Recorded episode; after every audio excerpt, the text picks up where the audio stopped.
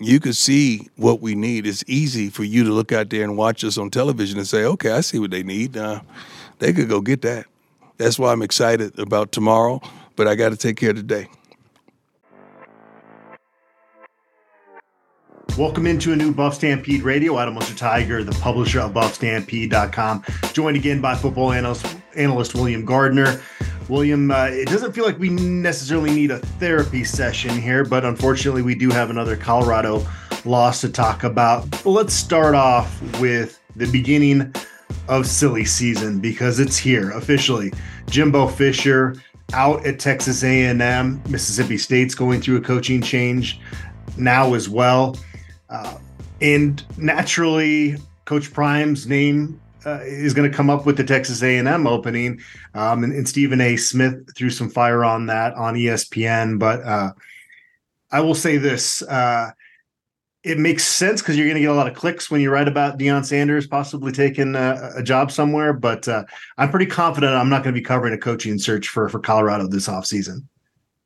No, I'd be pretty surprised by that. I, I, don't think that'd be a good fit for him anyway. And and I don't know. I, I don't I don't think that some of those guess you'd call them blue blood kind of places, um, would be going after uh, Coach Prime. Certainly at this point, I don't, you know, I mean, there's there's legit question marks. I, I don't think they would. I don't know. You know, um, I think he's got to have a winning season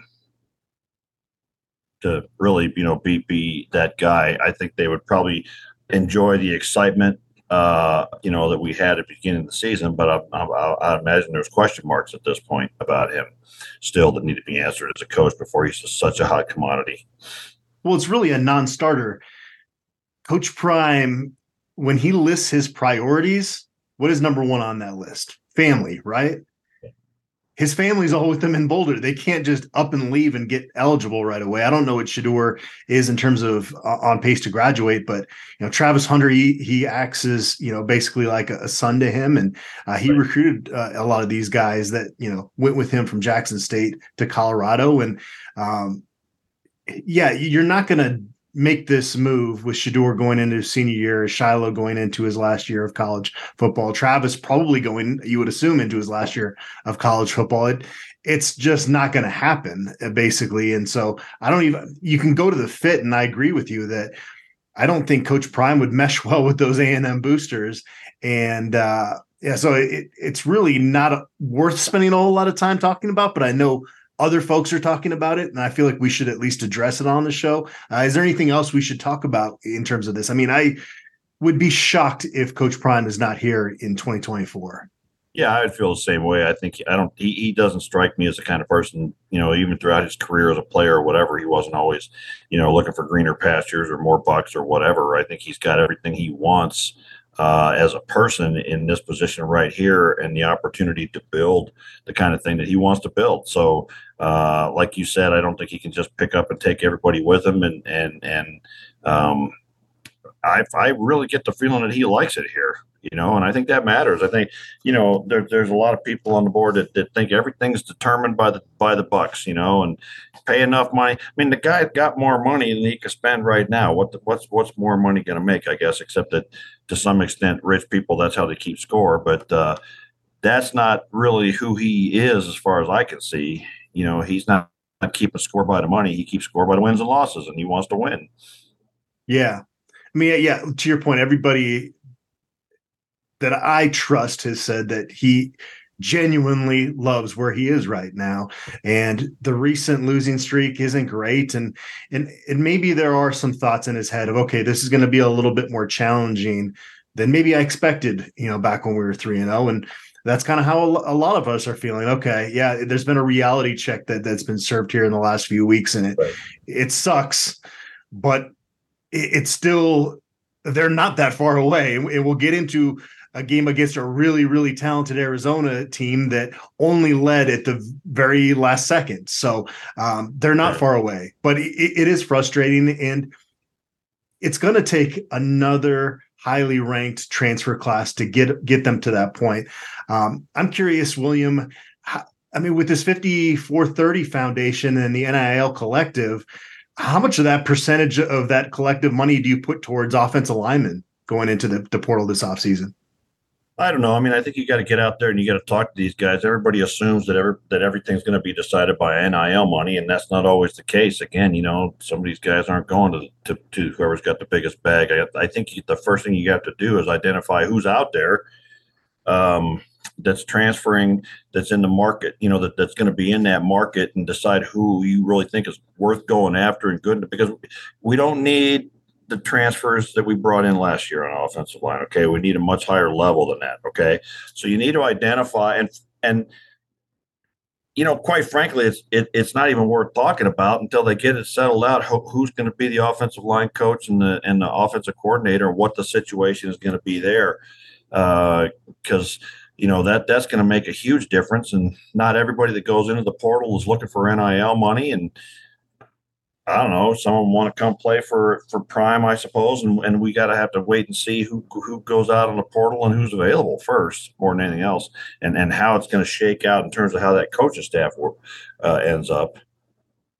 Well, just the opportunity at Colorado is really interesting for offense alignment because you're yeah. going to be under a bigger microscope than any offensive line in the country next season or and you they have been this year as well.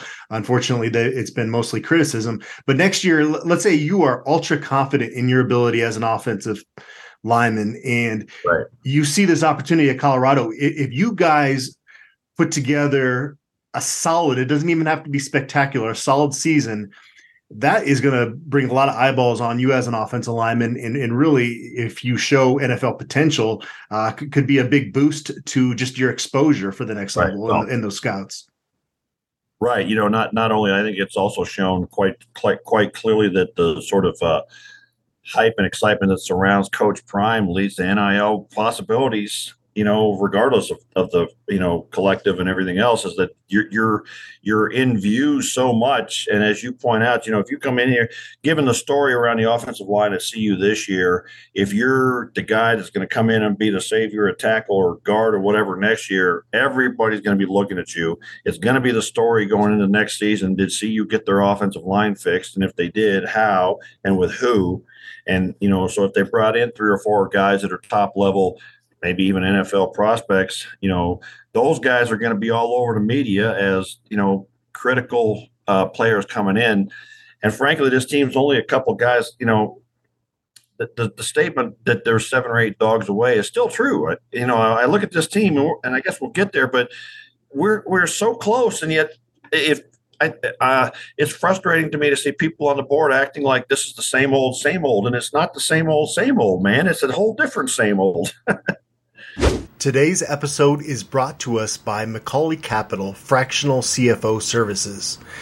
Is your business looking for financial guidance and support, but not yet big enough to hire a full time CFO? Well, we have a solution for you hiring a fractional CFO who can work with your business on a part time basis. You get the benefit of having a seasoned financial expert on your team without the commitment or expense of a full time hire. And here's the best part it's likely that a partnership with McCauley Capital will be a win win situation, meaning that your business will make more money from the guidance of a fractional CFO than the total cost of partnering with us. For more information or to set up a meeting, please visit mccauleycapital.com. That's M C C A U L E Y capital.com. I want to circle back. I kind of transitioned off the A&M stuff. One other thing, William, you're going to ask theoretically, let's say Shedeur Sanders could somehow find a way to, to graduate and, and, be able to transfer and play right away. You talk about going to the SEC uh, in a brand new first year situation versus Colorado. You're going to the Big 12. Your next right. year is going to be the first year of the the 12 team playoff if they get those seven to eight dogs, they have a very, very, very good chance to be in the playoffs next year. Right. And and I think also if you're, you know, if you're if you're out there and you're trying to bring in offensive linemen, look, offensive linemen want to block for great players, right? And uh, it, it, you know, I don't, I off the top of my head, I can't tell you who's coming back as quarterbacks around the country next year. but certainly Shedeur will be one of the tops, top ten of them. You know, and so if you're if you're a pass protecting uh, offensive lineman and, and you've got a great quarterback behind you, that helps you market yourself as well. And I would imagine that Shedeur be involved in, in trying to uh, bring those guys to play here. And, and I, I would imagine that the approach would be entirely different than it was last year when it was all brand new. You didn't really have a team in place. And now you've got a team and you know where to fill guys in, where you need, where you have the needs. Um, and, you know, you can bring them in and say, look, here's your quarterback, man. You know, here's, here's, here's your running backs that are going to be running behind you. Um, now, as soon as you you get nailed down what the coaching situation is going to be, you can really get rolling on this. All right, Arizona. There are no moral victories during the Coach Prime era, in my opinion. But I will say I was more encouraged about CU football leaving Folsom Field than when I showed up, even though it was a loss. Uh, what were your feelings about losing to a top 25 team, but also it being a game where you had so many chances and, and for a lot of the, the period of the time you were up on the scoreboard.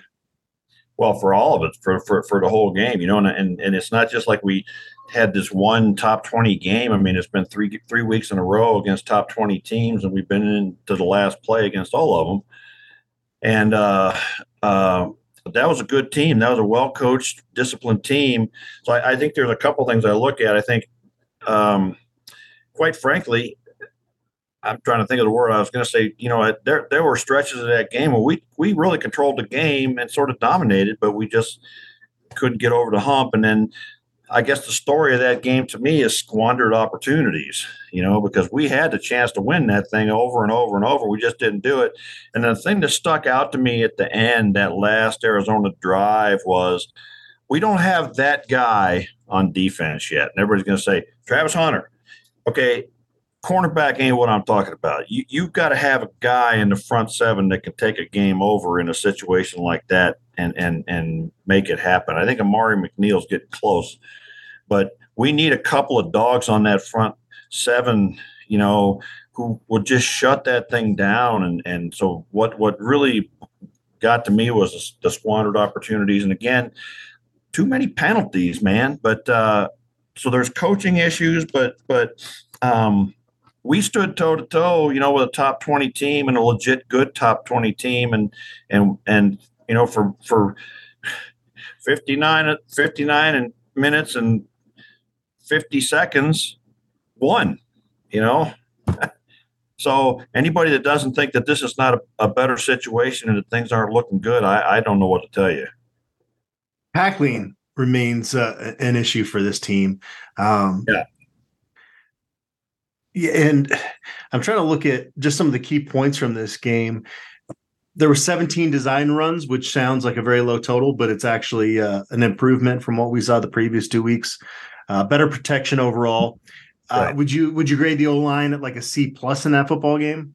Well, real quick, again, the problem was a, a, vast majority of those designed runs were in the first half, and then we changed our play calling again in the second half, which which is frustrating because, for God's sakes, it was working. Um, uh, yeah, I would I would say it's C C plus for for that offensive line. I think they did a lot better. I think they they moved some guys around and got some guys playing at different spots that we hadn't really seen before. Um, you know, and so there was real improvement. I thought there was, you know, a lot, a lot more time for Shedeur and and and the ability. He he he did a better job. I thought of stepping up into the pocket. You know, there was one crazy play where um, he stepped them into the pocket. I thought he was going to go for 20 yards, and the defensive guy came out of nowhere and took him down after only about three yards. That was that was in the second half, but. Uh, um, I really thought that uh, some of the, the play calling was innovative and it was different. They got the screens out on the edges that worked, um, and, and, I thought that there was legitimately a different different mindset to the play calling in this particular game. We we got the tight end back in the in the in the game mm-hmm. again, um, you know, and they really spread the ball out. Uh, Zay Weaver God, I'm going to miss that guy because man, can he play? But um, I, I, thought it was a lot better showing on offense, and and you know, I don't know what was the final. It was 34, 31. Um, you know, and I don't know. I thought it was a solid showing. I thought it was a solid showing on both sides of the ball. I thought it was a solid showing on special teams. You know, Mark Vassett, Jesus, it, it, you know, he's got to be the best punter in America at the at the ability to just drop a ball inside the five and let and have it land there. You know, and um, I was um, looking for the rankings in terms of uh, punts inside the ten and the five this year to to see if he you know leads the nation in that. I couldn't find that. I did. He is leading the Pac-12 with 14 punts inside the 20. But yeah, I need to find out where the where the real in-depth punter stats are out there. Right, yeah, we got to keep that. Some some kickers kickersrus.com or something. Bill's least favorite position.com, something like that.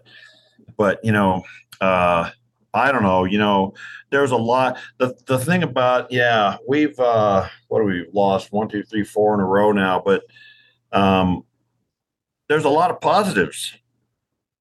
I don't know. Call me a sunshine pumper. I don't care. Call me what you want, but there's a lot of positive things happening, and, and I thought we looked better this week than we did in the previous couple of weeks, and I felt like we came out with fire and and um, really did some things, and and uh, I don't know, you know, I, I I think this team's getting closer, and they're going to run out of time before they can get there, you know, and I just kind of wonder if if we didn't have to play uh, four or five, well, one, two, three, four, four ranked teams in the last five games, it would be different. I don't know.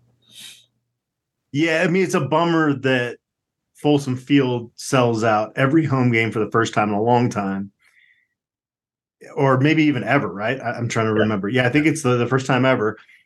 And they go two and four, and one of those games they definitely should have won. And if you look at Arizona again, leading uh, or, or only trailing in the final two seconds, uh, in Stanford. Yeah, that I mean that's the game that should definitely should have been a win. This probably should have been a win. You're talking right. probably should have been four and two in front of all those fans. At, right. at the very least, three and three. So that that part of it's definitely uh, discouraging. Well, and I get where the frustration comes from. I mean, you know, to some extent, there was no frustration last season because everything was over by the end of the first quarter, you know. So like you knew what the outcome was going to be, and so you know there's no point in being frustrated. You know when you you, you know you're you're sending me into the ring against Tyson, you know what the outcome's going to be. So uh, I get where the frustration comes from, and I get where people wanted to hire. Uh, you know, a, a, better outcome in the first year, but I don't know. You know, I I, I think uh, I think I think what we're seeing is reality, and I think it's hard to take 50, 50 plus guys and put them together as a team. But I'm seeing it start to come together in certain areas, and uh, I, I think that I think that Deion Sanders is an intelligent man who who looks at things and finds and looks for ways to get better. And I think nobody has to tell him that he has made some mistakes along the way in this first season. He can see that, and I think he'll address those issues and get better uh, moving forward. So, yeah.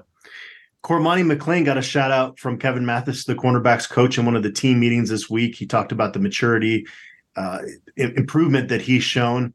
Uh, kind of a mixed bag from him out there. There, there are times when he shows some real potential, but also sometimes when uh, he is just he's thinking too much or th- there's there's some kind of disconnect because there was two plays where uh, he didn't show much of an effort but then you should see some other plays when he knows what he's doing and he attacks things and so uh, it's probably just going to be a, a, growth thing with him and Jayden Milliner Jones he almost got a PI late in the game, but he's a guy that man, he continues to flash when he's out there. He's kind of part of their their third down and long package out there. And he's a guy that you got to be pretty excited about the future. I'm curious, are, are we done with Omarion Cooper? Because I know he's had some mental lapses. He's so good physically, though. Yeah, it's hard to hard to give up on him, isn't it? Yeah, yeah, and I don't know. I don't really understand. I think going back to Cormani real quick, that the one play that sort of sticks out to me, there was one long run. I can't remember if it was a pass or a run down the right hand side. Mm-hmm. And what stood out to me was Cormani kind of went like this at it kind of hit the guy on the back of the helmet, made no effort whatsoever to tackle the guy. And, I don't know that that you can't have that. Um, now, you know, that being said, nobody else was tackling like Superman out there, but everybody else was at least trying. So Cormani needs to, you know, he's got to put the effort into tackling and and run support and things like that that that he does that comes naturally to him in the pass coverage. You know, with regards to everybody else on the team, I got to admit I don't really understand the substitution patterns on this team at all as the year has gone by. You know, some guys play well and then they disappear and then they come back. And I don't know if they're hurt or, you know, if they're in the doghouse or, or what is going on there. But, you know, I think they got a lot of players at that cornerback spot. So if you're not doing well, somebody else could take your spot in a heartbeat. Yeah. So they really are up against it now. I mean, they they have to win each of their last two games to to be bowl eligible. Uh, I can't imagine either of us think our six and six predictions going to come true at this point. Not with both um, on the road for sure. Yeah. Yeah. Did the Stanford loss linger with this team? That, that was a question that Brian Howell had for Shedeur Sanders. He kind of refuted that, said that all he remembers about that game is that they lost.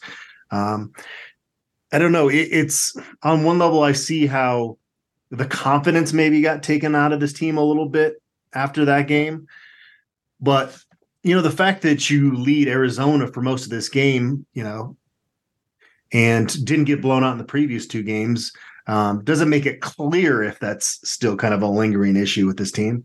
Yeah, and I think you know, I mean that that seems like so long ago now, and there was a bye week after it, and they had a chance to kind of get past it and move on. I I feel like more important is sort of the the the the chaos around what's going on on offense and the coaching and and you know who's who's doing this and who's doing that and um you know I I, I don't know why the offense suddenly fell off. I'll, I'll tell you this, you know, it's like you you you uh, have that Stanford game, and then all of a sudden the offense stops working. Now I don't know what to make of that. Did they tinker with it too much in a, in the bye week, or or what's going on? Um, I think everybody's going to say, "Oh well, you know, were were it not for the offensive line, this team would be blah blah blah." But I think that's simplistic, and I think there's more to it than that. But uh, I don't know. I don't know that that I think it took the the um, confidence away from them. But I do think it's been a bigger challenge to mesh together all these guys from different that transferred in from different programs than everybody thought it would be. Well, I think some some people thought it would be a problem from the start. So so you know, kudos to them for calling that out. But uh, I do think I see this team feels like it's starting to come together more as a team as the season goes gets towards the ends here. Yeah, it was interesting listening to some of the speeches from players in the locker room that they put up on, on social media uh, prior to the game. Seniors talking about how I've only known you guys for a few months, but you're my brothers. There was a lot of heartfelt things said, but I think pretty much everybody that spoke mentioned I've only known you guys for a few months, but so th- there is that part of it, right? You know, and, and um, for the guys that are going to be back, I, that will be a benefit going into 2024. But you you talked about the offense there, William. I'm curious. Eh, you know, can they go up tempo effectively in the transfer portal era? Because Sean Lewis had that thing humming at Kent State, but he was recruiting high school guys that are brought into a system. You develop in the system, you get really good at that system. You come to Colorado, and, and back to the point you made about guys that, that haven't been here very long, you try to implement this up tempo system. And what do we have? What eight games in, we have a change in the play caller, and we hear Coach Prime say after this past game, we'd rather go slow and get it right than go fast. So clearly, that was an emphasis in terms of Shurmur taking over. Was we're not going to push the pace like we were early on with Sean Lewis. Uh, it's kind of an interesting debate to me in terms of you've got this altitude advantage. You'd like to take care of it, uh, take advantage of it, but when you're bringing in players every year from the portal uh, it's hard to probably implement that. We saw so many procedural issues from the offensive line, you know, uh, with this with this offense. Well, yeah, and and I don't know what the hell happened to uh, Bill O'Boyle, but you know, it, it I've never had that problem with an offensive line jumping off sides and, and you know uh, false starting and all that sort of stuff. And I don't know if you know if there's something going on with the way Shedeur's calling the, the, audibles or the plays or whatever, but you know it's just about discipline. And I can afford, I can teach, I can get you discipline, man. I swear to God, I can. Uh, they're not doing that. You know, they're not holding them accountable and making them, um, you know, pay a price for not doing it. But uh, I don't know. I think I think as you go forward, you're not going to have the same kind of turnover this next year. I would imagine. You know, you're going to have a lot of your primary pieces will still be back. But I don't know. You know, when it, when when we were going fast, it was working. Seemed like first few weeks of the season, it seemed like that was working. I don't I don't know, you know, what happened to it afterwards, but um, uh, can you do this in the portal in the portal era? I, I think you can. We'll find out, I guess. Um, I don't think you know. I don't think you're going to see very often ever again. Maybe um, the, the the the percentage of a team turned over as as we did this year, and that maybe is probably way too much. Uh, fair to say, I think it probably has taken a while for that defense to come together. Same on offense, um, but that's a lot of people to turn over. You know, how many do you really need to turn over next year? Well, you know, you're gonna have to, you know, well, I don't know. Do you need to replace some of these receivers? Obviously, you know, Zay Weaver's gone, but um, uh, some of those guys. Miller will be back, and Travis Hunter yeah, and Jimmy Horn, and guys yeah. on the on the, on the on, on, in that wide receiver room are still coming back, and some of them are pretty good. You know. Yeah. I think they need to find some tight ends and figure out what they're doing with that position. Yeah. You know, uh, I like you know. So here's one thing they did is they they they put Hank Zilinskas in number 92 and put him out there as a wing and a tight end and a fullback. Great, man. Where the hell's that been? because that was really helpful in, in a lot of situations out there. And I thought that was a great move and, and really uh, helped us out both in pass protection and run blocking. So, you know, somebody thought thought about that and came up with an answer to it. And um, that's what you do in coaching, you know. There, there's guys out there that you can use in those situations um, in a more creative way and get something out of them, you know. Yeah they need to keep working on situational football. I, I was down on the field yeah. as Arizona was driving, and it's like, okay, on that on that third down play, Montana Lemonious-Craig is trying to get in the end zone, and you only have uh, at that point two timeouts left. You got to let them score. They're going to run the clock out otherwise.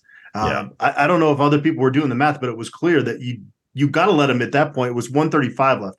So Shedeur would have gotten the ball back with a minute and change left on the clock. Uh, and your your odds of winning at that point aren't great, but hey, you you at least have a, a fighter's chance there. Um, Coach Prime says they can't get a can't get a yard on, on third and one. They they tried to go for it at the goal line on one on uh, goal line and one yard line, and Shedeur couldn't get it in. There was third and one at the CU forty four with what was that about like eight minutes left in the game, and they call a play action on that. Yeah, I, I incomplete.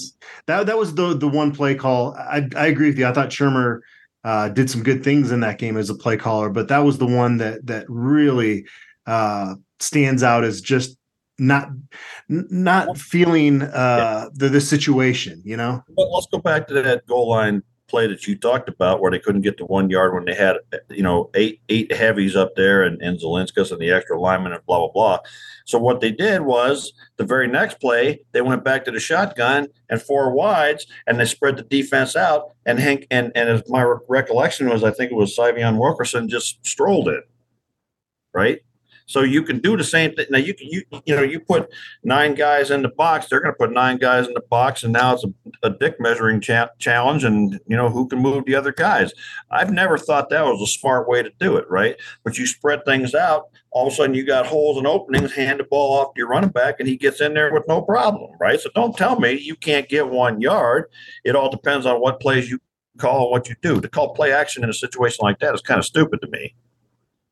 Shedeur Sanders wins the 2023 Buffalo Heart Award. I don't think anybody uh, is going to uh, criticize that selection. He needs just 56 yards to pass Sefo Liufau as the single season passing yards record holder at CU. I'd imagine that'll happen in the first half out in Pullman this Friday.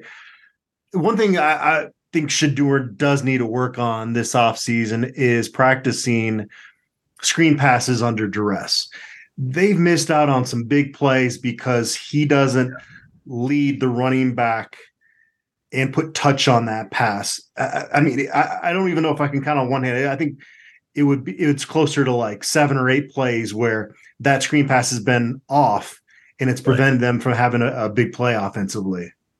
Well, and one one play one play he hit the running back in the, in the wrong shoulder and he had to spin back around and fall yeah. down to catch it. So Yeah, that, that play works a lot better if you get it out in front of him and he runs into it, so he's running full speed. But uh, there were some times when the play worked though pretty well um, out there, and you know that it, a, a, screen pass doesn't have to get 20 yards to, to be successful. Basically, you just got to open up the defense, loosen things up, get five or six yards. But I, I thought that you know when a lot of times when we ran the ball, we were getting four yards and you know four yards three times the first down keep doing it don't don't get scared of, of doing it um, so i don't know um, sometimes i think coaches overthink and, and uh, try to be too clever by half and, and and shut themselves down rather than the other team i, I don't know that arizona was necessarily shutting us down um, with 34 points in regulars in, in or 31 in regulation i don't know i guess that's kind of average for these days. But there was a lot of good things I saw out there. You know, they got the receivers back in the game. That touchdown to Jimmy Horn was beautiful. Mm-hmm. Just that's like when he was back in the summer and he, he was standing back, you know, forty yards and he threw it in a barrel. You know, which is really yeah. what that was. I said after the game in my analysis video with Brian Howell that the officiating was awful but it was kind of awful both ways. And I didn't really feel like it was a reason that Colorado didn't win. And then I rewatched the game and that play where uh, was about five minutes left in the game where Shedeur gets speared in the back of the head.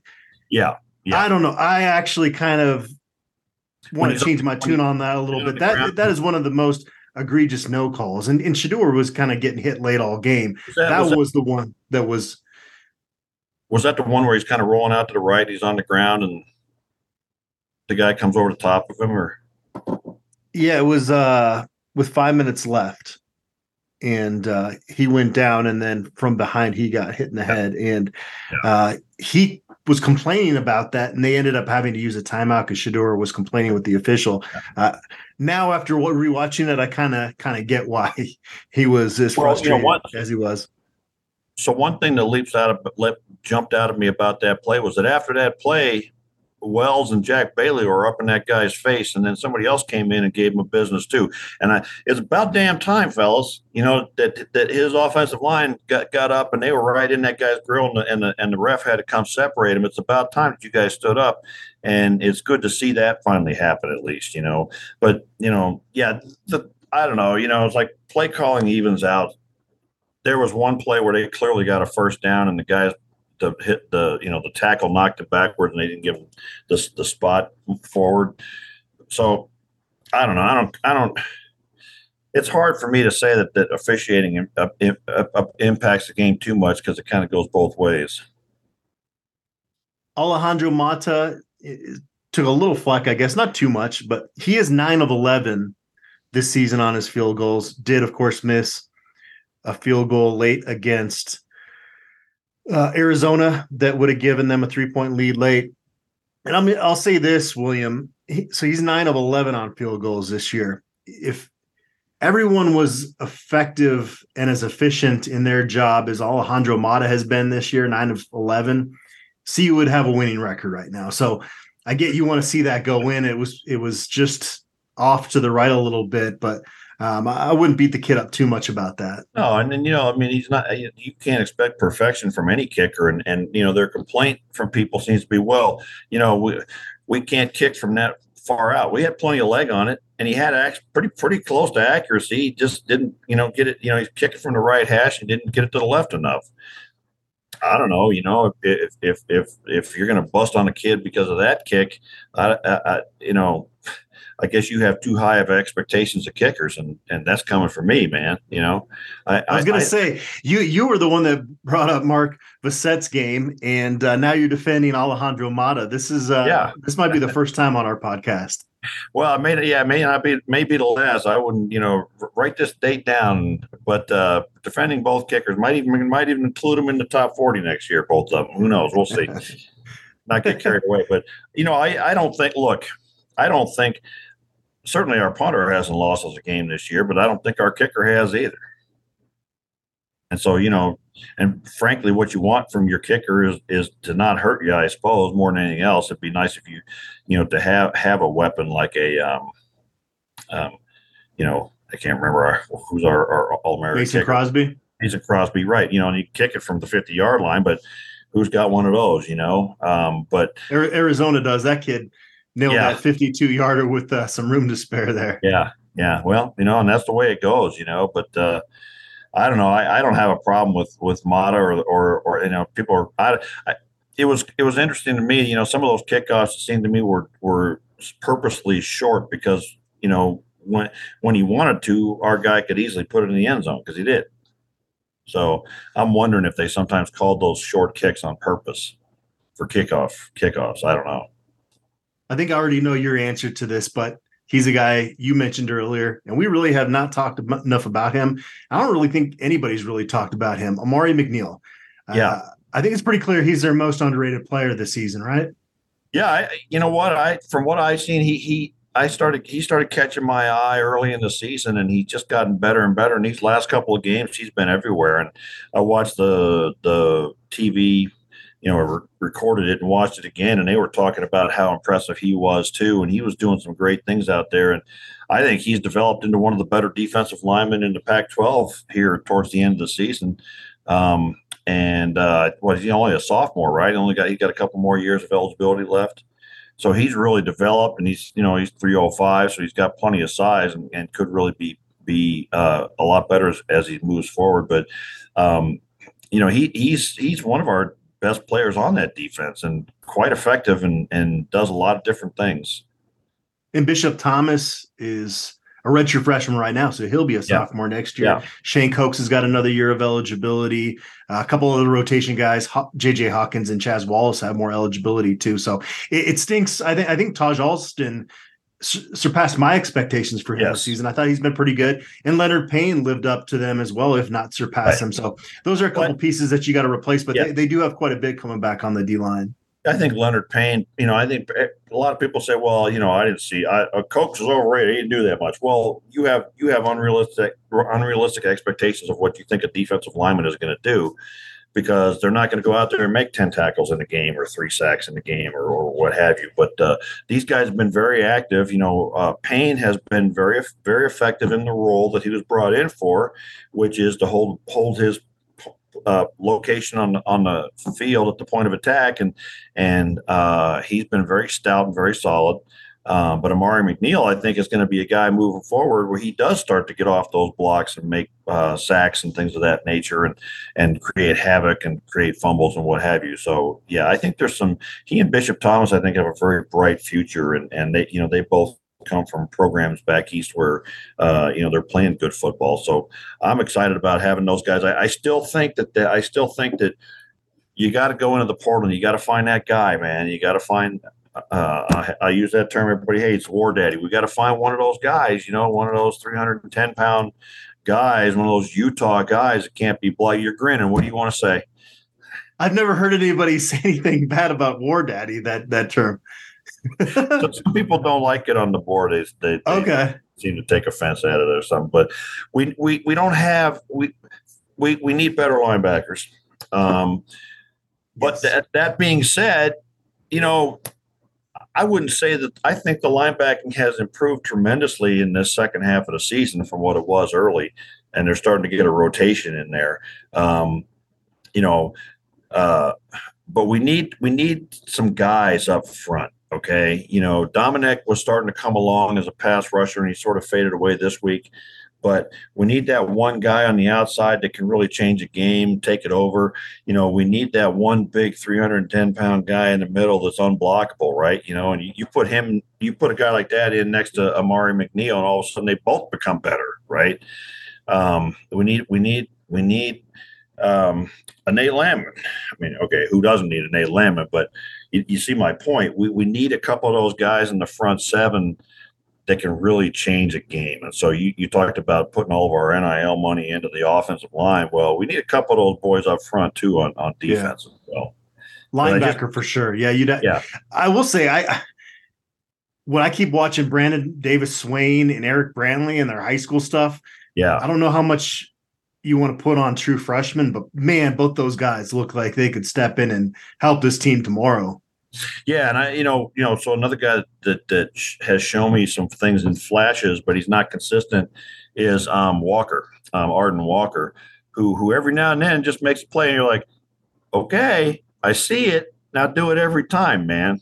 Okay, yeah. so uh, he's a guy I think that could really come along and make be one of those guys. Maybe you know Taj McCoy didn't get a lot of playing time, but but I liked what I did see of him both in practice this summer. And so I think he's another one that could be a guy going into his second year that makes a real difference up front, you know. And yeah. we talk about the, the transfer portal and, and, you know, it's not just incoming. We got to keep some of these guys here. You know, mm-hmm. I, I, think it's very clear that there's a certain percentage of this team that probably going to be gone. You know, obviously the, the guys with no eligibility, but but some guys that didn't really factor in um, probably need to move on. Um, there are other guys now, like you know, I saw um, uh, was it David Connors, the big offensive tackle? Mm, yeah, he's a big boy. Yeah, yeah, I saw him on the sidelines, uh, and and and man, he looks good, and it looks like that looks like that pec is healed up, and he seems to be you know without pain and everything else, and and he's a guy that could be in because you know he's a top level offensive lineman coming out of that Florida program, and and uh, I think he's a guy who will would not surprise me if he takes one of those tackle spots next year. Um, so there's some guys uh, on this team that didn't play a lot this year that I think could really be factors next year. Um, and and and and you get Tyler Brown. We should mention that. That's basically right. a, a, free guy you add to the mix uh, right. for, for next year. Right. So lot, if they just if they just do as well recruiting offensive line transfers as they did D line transfers this past season, that might be a, might be enough. Maybe you want yeah to shoot well, a little bit higher than that, but and I, and I don't you know I'm, I'm thinking back on when they when they hired Sal and I'm wondering who who did the evaluations on the defensive line guys they brought in because they turned out pretty good. And then you look at the evaluations on the offensive line guys they brought in, you're like, mm, that didn't work out so well, did it? You know, but then. Yeah I, I, felt like from the start that Jack Bailey wasn't a guy that could play at this level. He just wasn't big enough. But um, I don't know. You know, I, I don't know what's going on with O'Boyle and, and Prime and everything else and all that kind of stuff. I'm not sure everybody anybody does, but you know they got to have a better. You can't just bring in warm bodies this year. They got to be top level guys, man. You know, I mean, I don't, you, not, not, you don't have to bring in three starters from the University of Michigan or something, but you got to bring in some top, some top level guys, you know. And we'll have all off season to to talk about the transfer portal stuff. There are two games left, uh, starting with a trip out to Pullman. And Washington State has lost six games in a row. Yeah, they are still favored in this game by five and a half points. But you know, William, we're so much more encouraged this week than we were a week ago. Yeah. Uh, but if they don't go out to Pullman and win that football game, it's it's going to be uh, tougher from a recruiting standpoint to kind of sell that trajectory of this program. Uh, that this is a game. I don't care if they're they're underdogs by five and a half points. I think this is a game they should win. Yeah, I think they I think they should win this one too. Uh, Washington State certainly uh, a program in a little bit of turmoil right now. You know, losing to California uh, is not good, but uh, you know, and they weren't world beaters to begin with. So I, this is this is clearly an, a road game that we can and should win. But I don't know that I, I, I think the sales pitch here is not necessarily what's happening on the field this year, but what what we need and what you and, I, and I'm talking to potential recruits. If I'm if I'm Coach Prime is like, uh, Adam Munsterteiger, here here's what you can do, man. We're we're this this far away, and we need you to come in and fill this spot. We we put you in that spot. We get two or three other guys, and all of a sudden we're going to the playoffs. Right? You can still sell the vision, and if anybody can sell a vision, it, it it's Deion Sanders. So I don't know that the results on the field necessarily. Certainly, it's easier. All right, I I give you that. You know, you got seven wins. You're gonna you're gonna go out there and go, hey man, ten wins next year, no problem. Right? But you still have the vision and um, as as we've both said in this podcast, we're closer than people think, man. Well, if you're recruiting me, I want to know what the NIL package is because I, I'm I'm about that Ruth Chris Steakhouse life. Yeah, well, you know, uh, yeah, we're gonna we're gonna get you a uh, what, what's that? What's that? What's that car that got the boot on it for Shedeur? Uh, the, the Rolls Royce. Here's your here's your Rolls Royce. You'll be the you'll be you'll be the uh, highest paid um, equipment man on in football. Well, in reality, I could give you maybe one play, and then my body would break, and that would be right. it. So, right. all well, right, I, William. I appreciate you for taking time out. What were you going to say?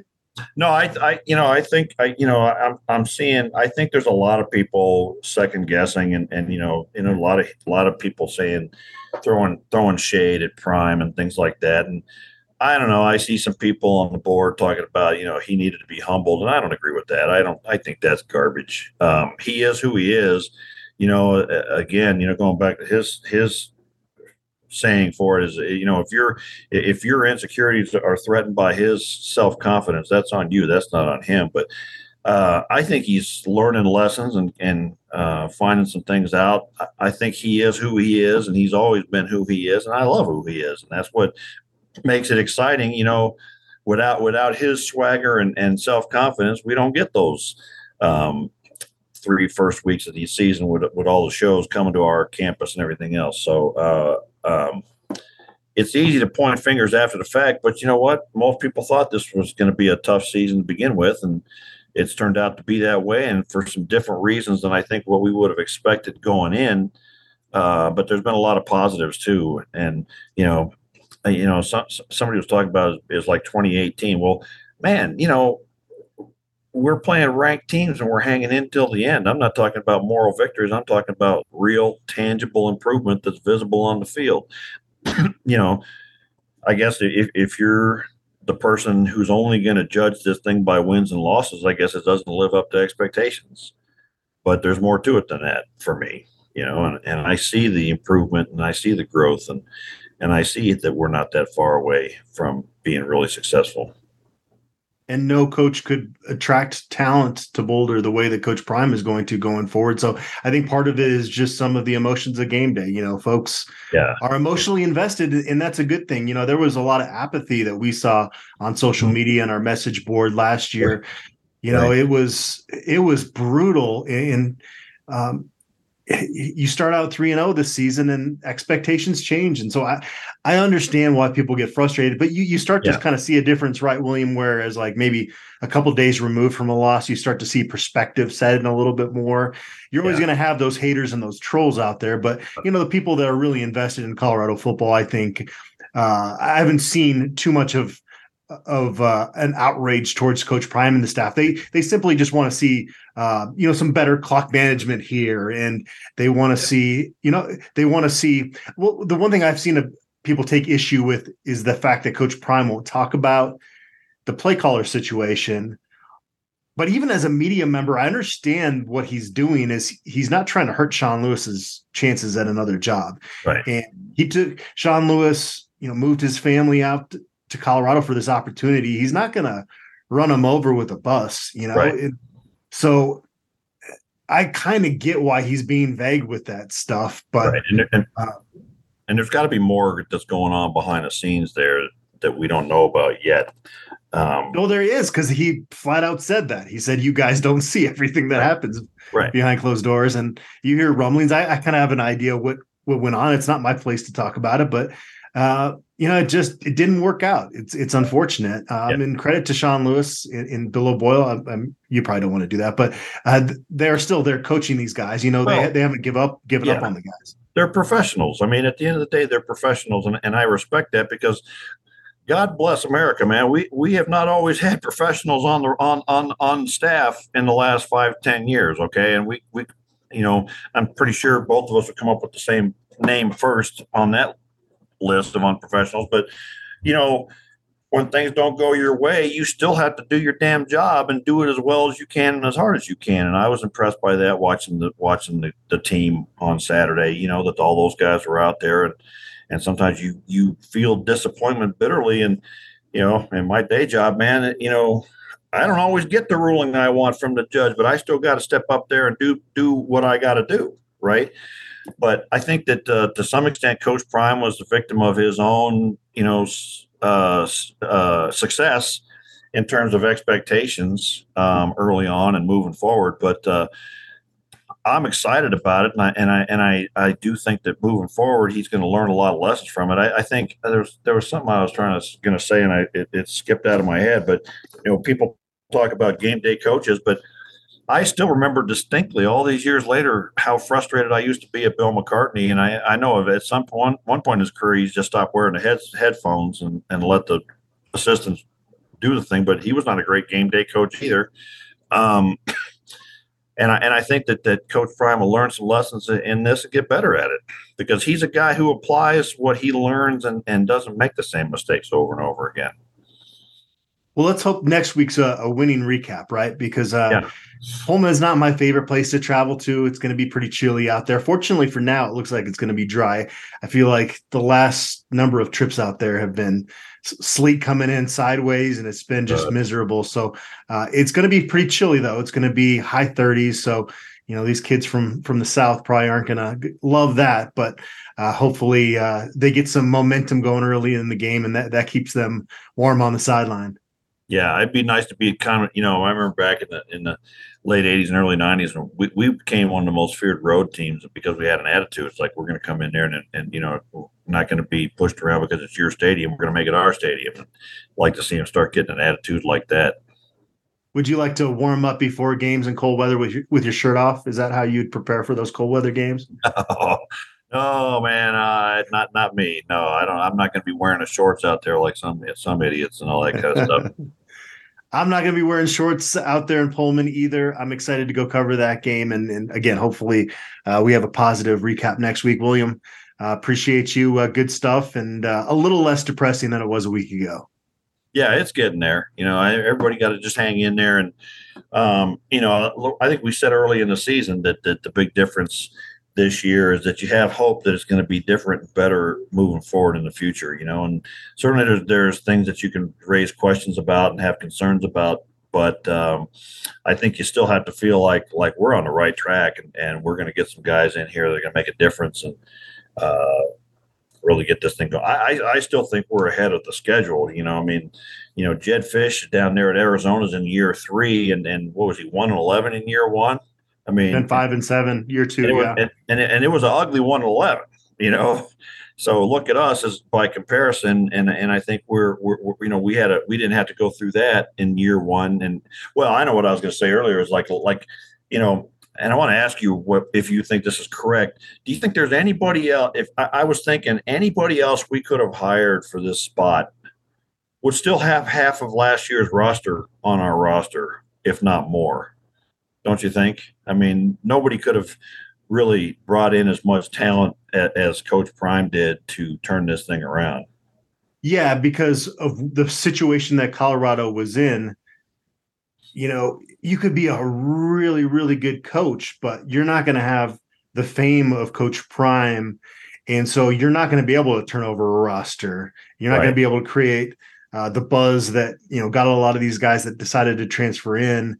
Uh, you wouldn't have that with another coach. So yeah, no, you would have, and maybe some of those guys would have been pretty good players. But I'll tell you, man, looking at the guys that transferred out of this program, most of those guys are not having much success with their new team this year. So um, th- it's pretty clear why Coach Prime did what he did, and it's right. based on the results of what those guys have done at other schools. Kind of been been proven out that you know they weren't Power Five level winning players. and then that's a mean thing to say for each guy individually, but uh, you just haven't seen those guys go elsewhere and have big impacts.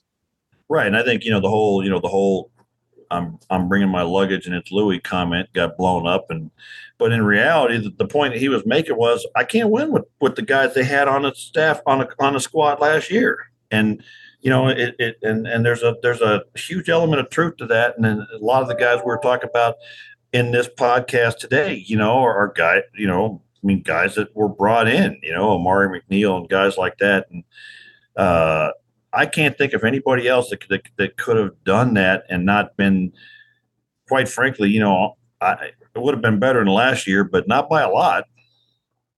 So you put another transfer class, not as big, but again, those seven, eight dogs, that's, that's what the, the key is going to be for this off season. Right. So Uh, We'll get there and, and we'll have many, many, many discussions during those long off-season months about the guys that they're going to bring in. It it still is an exciting time, and uh, again, we we got to get another win now because uh, I, I don't like.